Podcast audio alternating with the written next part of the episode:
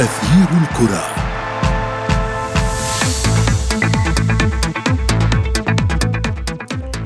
مهما كانت الظروف صعبة ومهما ضعفت الحلول قد يعود البطل ليفرض شخصيته الكبيرة في المواعيد الحاسمة. قد نقول بأن الذهب يبقى معدنا ثمينا حتى لو انخفض سعره. ولكن هل سيبقى الحال كما هو؟ وتجبر الجماهير الملكية في كل مرة لمتابعة بداية كارثية قبل أن يحقق فريقها الفوز. ومع أنباء رحيل أسطورة الوسط وجلوس الحارس القديم على الدكة هل انتهى الجيل الذهبي للميرينجي ومن يتحمل المسؤولية؟ أسئلة أخرى كثيرة نجيب عنها في أثير الكرة معي أنا شذى حداد والبداية من العناوين. بعد التمديد ريال مدريد يواصل تفوقه على الأتلته ويعبر لنصف نهائي الكأس. أنشيلوتي يبصم على انتهاء الجيل الذهبي. ويستغيث لإنقاذ فينيسيوس من العنصرية. في فقرة ما لا تعرفونه عن كرة القدم نكشف لكم كيف يقضي لاعب برشلونة السابق وقته في سجن كتالونيا الشهير.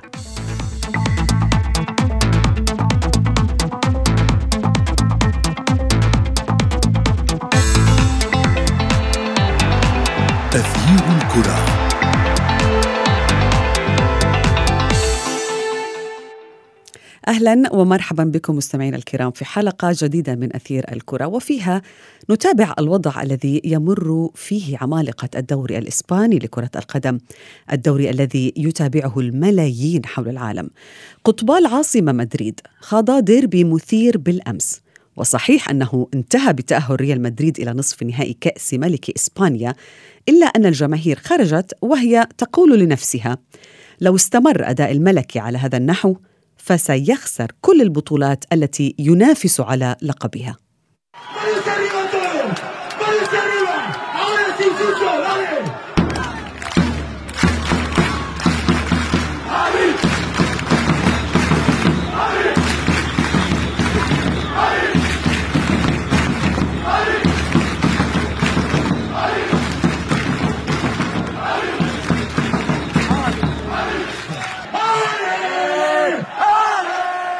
رحبوا معي بضيف الصحفي الرياضي يوسف الشاطر. أهلا بك يوسف. بعد أن تأخر ريال مدريد بالشوط الأول يعود في الشوط الثاني يعادل ومن ثم آه، يعني يجبر الجميع على آه، مباراة أطول من ذلك بالتمديد بأشواط إضافية. يتأهل رغم صعوبة المهمة. لم يكن هناك سعادة في صفوف جماهير ريال مدريد. آه، ما السبب؟ أهلا شدا طبعا الأشواط الأولى السيئة للريال صارت تتكرر في كل مرة يلعب فيها ريال مدريد مباراة مهمة. الريال لم يدخل في المباراة كما يجب. تأخر آه، كبير من لاعبي الوسط في مضايقة والضغط على آه، عناصر أتلتيكو مدريد. الشوط الأول كان في اتجاه واحد وكان بإمكان أتلتيكو مدريد أن ينهي الأمور بعد ال 45 دقيقة الأولى.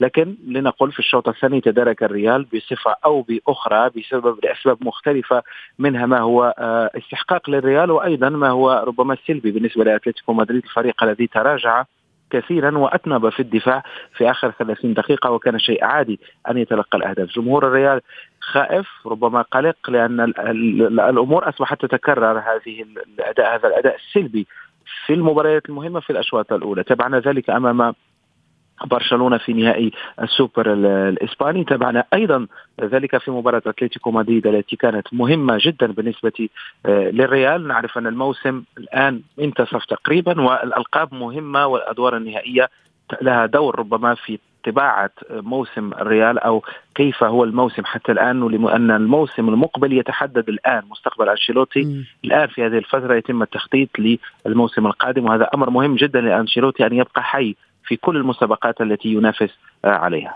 هل تتفق مع من يقول بأنه بالفعل لو كان ريال مدريد لو استمر على هذا الحال سيخسر بالفعل كل البطولات الممكنة يعني في العام الماضي كنا نشاهد ذات الأداء في البداية ولكن نشاهد انتفاضة كبيرة في النهاية، ننتظر الفوز رغم أنه إحنا نكون خسرانين. هل تؤيد بأنه هذه الطريقة التقليدية لم تعد تنفع؟ يعني سيخسر ريال مدريد أكثر من مجرد بطولات؟ طبعا شذا بكل تأكيد أن ما حدث الموسم الماضي آه، لن يتكرر هذا الموسم وحتى المواسم المقبلة لأن آه، شيء من درب الخيال ربما الريال ما قام به في مباريات مهمة في آخر 20 دقيقة في مباراة تشيلسي في مباراة مانشستر سيتي في مباريات مختلفة. هذا الموسم نلاحظ نقص الحيوية في خط الوسط. هناك نوع من الضبابية كروس مودريتش هل سيستمران في الريال أم سيرحلان؟ من الأسماء البديلة؟ رحيل كاسيميرو لمانشستر يونايتد شواميني الإصابة التي تعرض لها وغيابه عن الفريق. كل هذه الأمور آه، ربما تؤخر شيئا ما آه، آه، ريال مدريد عن مساره الطبيعي. بالأمس شهدنا انتفاضة الكبار. جدران سانتياغو برنابيو في وقت من الأوقات دفعت بريال مدريد نحو الأمام وأعطته ربما دفعه إضافية وخزان آخر من أجل مناقشة 20 دقيقة أخيرة كانت رائعة جدا. ريال لم ي... بالأمس لم يسرق التاهل كان الأفضل على أرضية الملعب باستثناء الشوط الأول السلبي. لكن أظن المهم شدا هو التفكير في المستقبل الآن. لا يجب إضاعة الوقت إذا كانت هناك قرارات يجب أن تؤخذ يجب أن تؤخذ الآن. أتحدث خاصة عن كروس وعن مودريتش الذي هناك أنباء كثيرة تتحدث عن إمكانية انتقاله إلى الدوري السعودي. طيب مع مع أنباء رحيله وجوده بالتشكيلة بالأمس وأنباء رحيله مغادرة كاسيميرو من قبل جلوس كروس كثيرا على الدكه هل يعني هل بالفعل أنشيلوتي يبصم على الجيل الذهبي على انتهائه؟ هل هو يبحث على يعني انتهاء هذه الحقبة من ريال مدريد؟ طبعا شيء طبيعي وسنة الحياة وأمر آه، كنا ننتظره. ريال مدريد بهذا الثلاثي كما سمي مثلث برمودا آه، كروس آه، مودريتش وكاسيميرو. خمسة ألقاب في مسابقة دوري الأبطال ألقاب في إسبانيا على مستوى الليغا سيطر على أوروبا سيطر على العالم. كان سيأتي وقت لكي ينتهي هذا الجيل. الشيء الجميل في ريال مدريد هو أنه استفاد من كاسيميرو ماديا. لم يترك ربما للاعب فرصة الخروج إلى فريق صغير. باعه في وقت مهم جدا وفي وقت دقيق وجلب معوض اللاعب الأساسي في المنتخب الفرنسي تشواميني في مركز الارتكاز. الآن يبقى المشكل كروس ومودريتش هل فعلا آه، آه، آه، كامافينجا سيستطيع تعويض كروس؟ لا أظن ذلك. ريال مدريد يحتاج إلى لاعب خط وسط ليس ربما ليس على المستوى القوة البدنية لكن على مستوى قوة الفكر نعم. وتحمل الفريق ترفيع النسق وإنزال النسق في بعض أحيان المباراة. لاعب ذكي يعكس ربما وجهة نظر المدرب في على أرضية الملعب كما بيدري في برشلونة. ريال مدريد يحتاج إلى عقل يفكر به أظن أن سيبايوس الدقائق التي لعبها ربما قد يكون هو الحل. يوسف ابقى معي. هناك المزيد الحديث عنه في أثير الكرة ولكن بعد هذا الفاصل. أثير الكرة.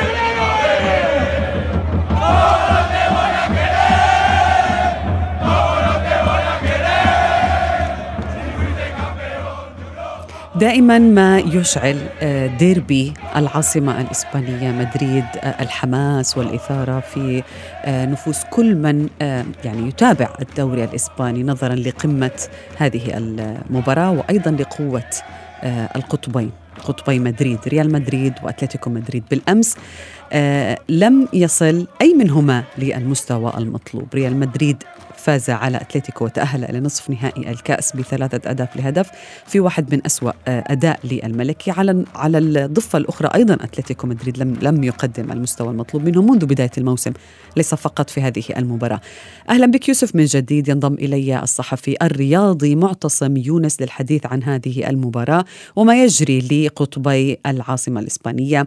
معتصم ما رأيك بما جرى بالأمس في ديربي مدريد؟ هل تعتبر بأنه هذا الفوز للملكي مستحق؟ مساء الخير شذا مساء الخير لكل الزملاء الكرام في آه، بودكاست سكاي نيوز عربية في أثير الكرة بكل تأكيد أعتقد بأن هناك مشكلة واضحة لدى الروخ بلانكوس وأيضا بالنسبة للوس بلانكوس لقطبي العاصمة مدريد هناك تخبط إداري هناك شح في الصفقات هناك عدم تجديد في الأسلوب والفلسفة والنهج التكتيكي بالنسبة لكارلو أنشيلوتي مع محدودية في الخيارات وعلى الجانب الآخر نشاهد بأن لربما الكلاسيكية التي بدأت واضحة وظاهرة على الاتلتي في السنوات الأخيرة برفقه دييغو سيميوني بالرغم من كثرة الخيارات التي يمتلكها على صعيد خط المقدمة كانت سبب أساسي في الشكل السيء الذي يظهر به الاتلتي والذي الآن يخرج من كأس الملك في لقاء الأمس وأيضا من قبل يخرج من دوري الأبطال ولا ينافس بالشكل الصحيح في إطار الليغا الإسبانية. بالعودة للحديث بتفاصيل لقاء مواجهة الأمس في إطار السوق في في إطار كأس الملك. أعتقد بأن الأتلتي كان جزء أساسي مستحق من من الإقصاء وساعد ريال مدريد للتفوق عليه سواء بأنه تراجع بعد أن تقدم بهدف ألفارو موراتا.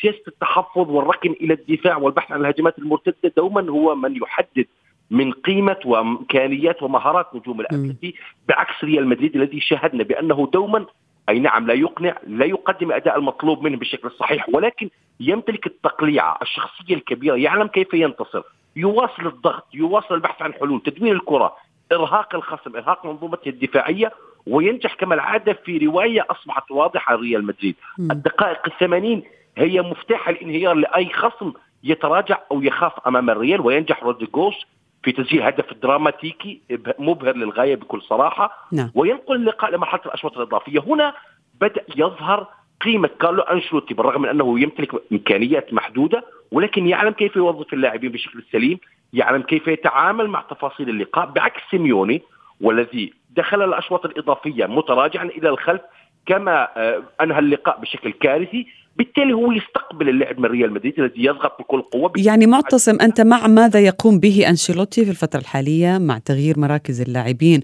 والطريقة نفسها في كل مباراة؟ هل يعني هل أنت مع هذا ال ال مع هذا المدرب؟ نعم بكل تأكيد أنا في البداية لابد لن أقول بأنني أدافع عن كارلو أنشيلوتي ولكن أنا في كل مرة عندما يبحث أنشيلوتي عن خيارات عن تدعيمات وصرح في أكثر من مرة بشكل علني بأنه طالب من الإدارة بتدعيم الفريق مهاجم صريح أو بالاحرى آه، ظهير أيمن ظهير أيسر لاعب متوسط ميدان آه، لتعويض كازيمير بالرغم من أن هناك تشاوميني وكامافينجا ولكن محدودية الخيارات هي من تفرض على أنشيلوتي أن يتعامل بالموجود لديه. ولكن في كل مرة نشاهد بأن هناك بصمة تكتيكية واضحة للمدرب الإيطالي الخبير والذي يعلم كيف يتعامل مع المعطيات والظروف. أنا بصريح العبارة أتحدث وحتى أختم حديثي ولا أطيل عليك في الإجابة، ما الفرق بين أنشيلوتي ودييغو سيميوني في الأمس؟ تخيل سيميوني يمتلك سبعة مهاجمين ويمتلك أسطول من اللاعبين الوسط 13 لاعب في خط الوسط ومع ذلك لا يقرأ اللقاء بالشكل الصحيح ولا يعرف كيف يتعامل مع الخصم. بينما كارلو أنشيلوتي يعلم ما هي التبديلات السليمة في أي توقيت ويعلم متى يدافع متى يهاجم متى يلعب بشكل متوازن. ويملك البطل الذي ينقذه دائما من كل ورطة يا يوسف هو كريم بنزيما. هو الوحيد الباقي في بشكل مضيء في طريقة تفكير أنشيلوتي في ريال مدريد. تتفق؟ طبعا طبعا شذا كريم بنزيما آه، بدنيا حافظ على نفسه بشكل جيد. توالي السنوات لم يمنع آه، بنزيما من البقاء على أعلى هرم كرة القدم رغم أنه لا يسجل أهداف كثيرة آه، في المواسم التي يخوضها رفقة ريال مدريد الآن منذ تقريبا 2009 إلى أنه دائما حاسم على مستوى منطقة الجزاء. بنزيما ليس المهاجم التقليدي المهاجم الذي يبقى حبيس المربع العمليات لكن يخرج لمساعدة الفريق في البناء يعطي حلول في مناسبات كثيرة. هو من يبدأ رفع النسق أثناء الهجمة وتغيير نسق اللاعب في ريال مدريد. لكن يجب أن نقول أيضا أن الريال يملك فرديات أفضل شيء ما من أتلتيكو مدريد. ما قام به رودريغو بالأمس أخذ الكرة مناورة والمحاورة أمام ثلاثة إلى أربع حتى خمس لاعبين. هذا أمر غير موجود في أتلتيكو مدريد ولن يستطيع ربما جريزمان أو آه، ديباي أن يقوم بنفس الأمر. لذلك هناك طبعا عمل ريال ضغط لكن أيضا الجودة الموجودة لدى ريال مدريد في رودريجو وفي فينيسيوس أشياء تعطي الفارق وربما تعطينا فكرة ما هو الفرق بين أتلتيكو مدريد وريال مدريد. هي هذه الانتدابات القوية في خط الهجوم وكرة القدم العالمية الآن كل شيء بحساب كل شيء دقيق على المستوى التكتيكي. من يفعل الفارق ربما أو من يرفع كفة على كفة هي هذه المؤثرات الفردية للفريق عن آخر وذلك ما شاهدناه بالأمس. رودريغو ذكرنا بهدف رونالدو البرازيلي في مرمى تركيا. في كأس العالم 2002 معتصم لا أعلم إن تتفق معي أو لا. أثناء متابعتي لمباريات ريال مدريد في الفترة الأخيرة شعرت بأن هذا الفريق فقد الروح.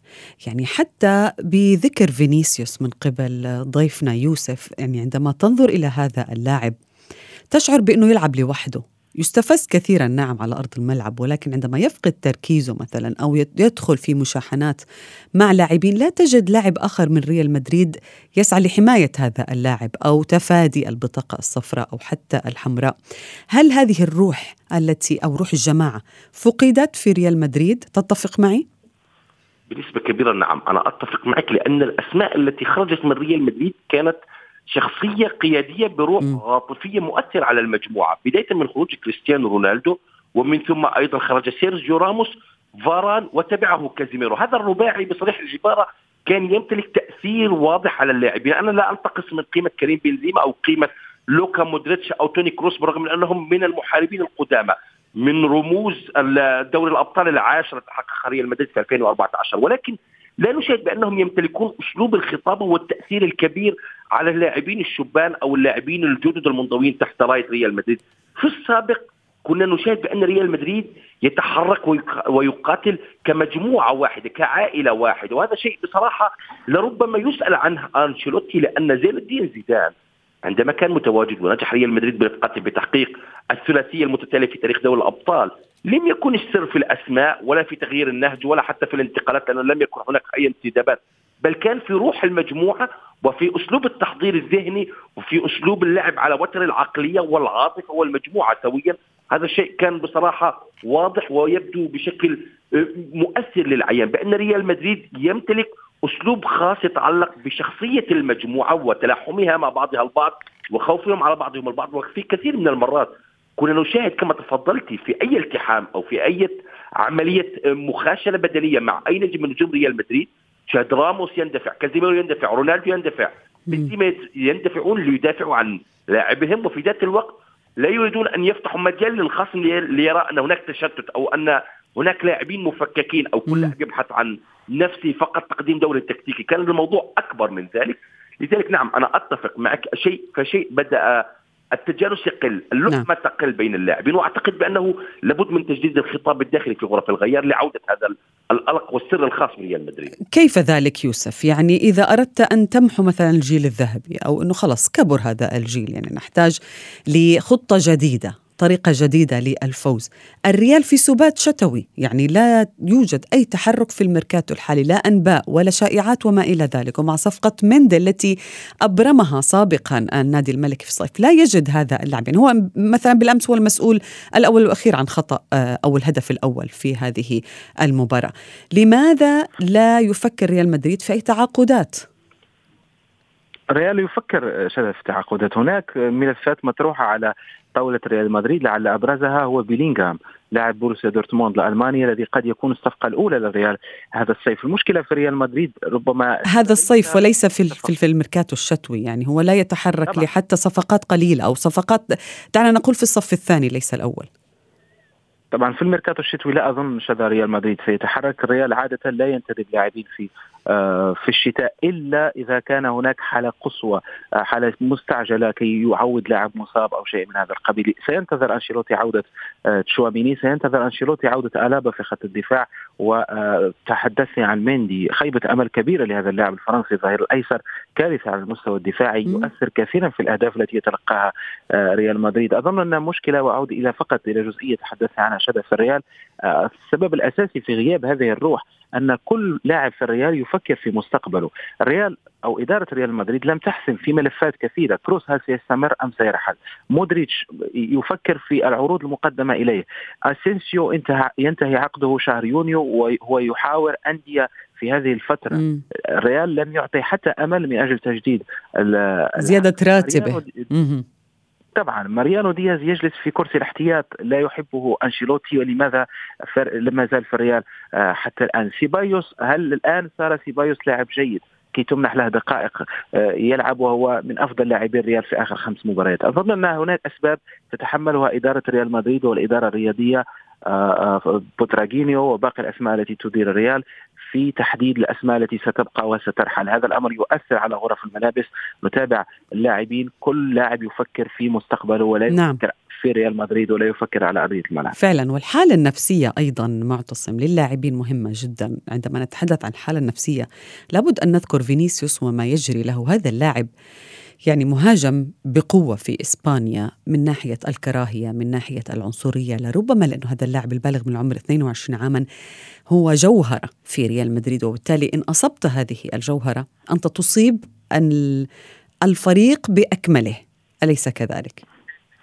نعم أعتقد ذلك. لربما هناك شيء مختلف هذا الموسم عن ريال مدريد في النسخة الماضية نسخة موسم 21 22 وهي أن ريال مدريد في المقام الأول متخمن تحقيق البطولة. تخيلي بالرغم من كل السوء الذي بدا ظاهر على ريال مدريد في الموسم الماضي وإن كان لديه ثلاثة لاعبين مفتاحيين فقط سواء لوكا مودريتش أو ثنائية كريم بنزيما وفينيسيوس وفي بعض الأحيان يتحمل أو يتقمص دور البطل تيبو كورتو ولكن الفريق كان يمتلك شخصية مختلفة كان يمتلك إعلام أداة إعلامية تدافع عن الفريق وزد على ذلك بانه يحقق البطولات.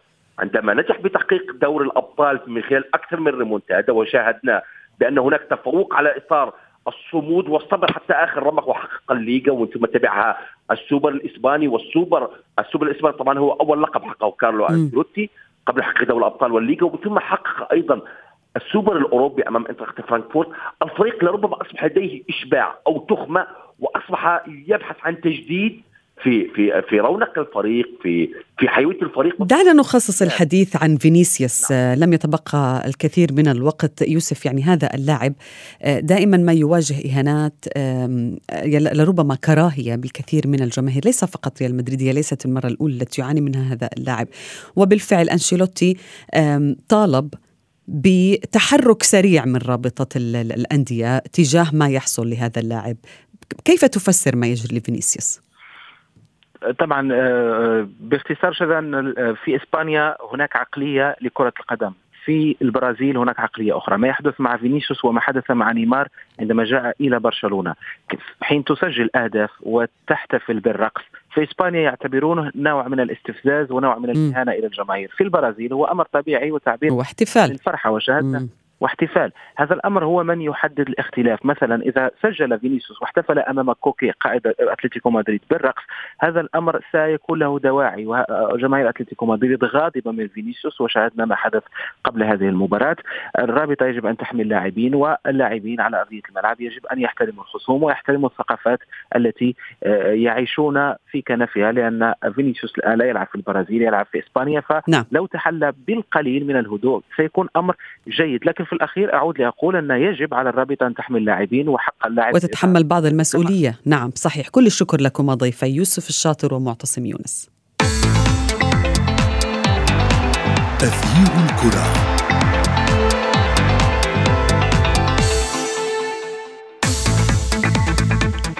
كشفت صحيفة ماركا أنباء جديدة عن اللاعب البرازيلي داني ألفيش الذي اعتقلته السلطات الأمنية في برشلونة حيث يقضي هناك عقوبة بالسجن.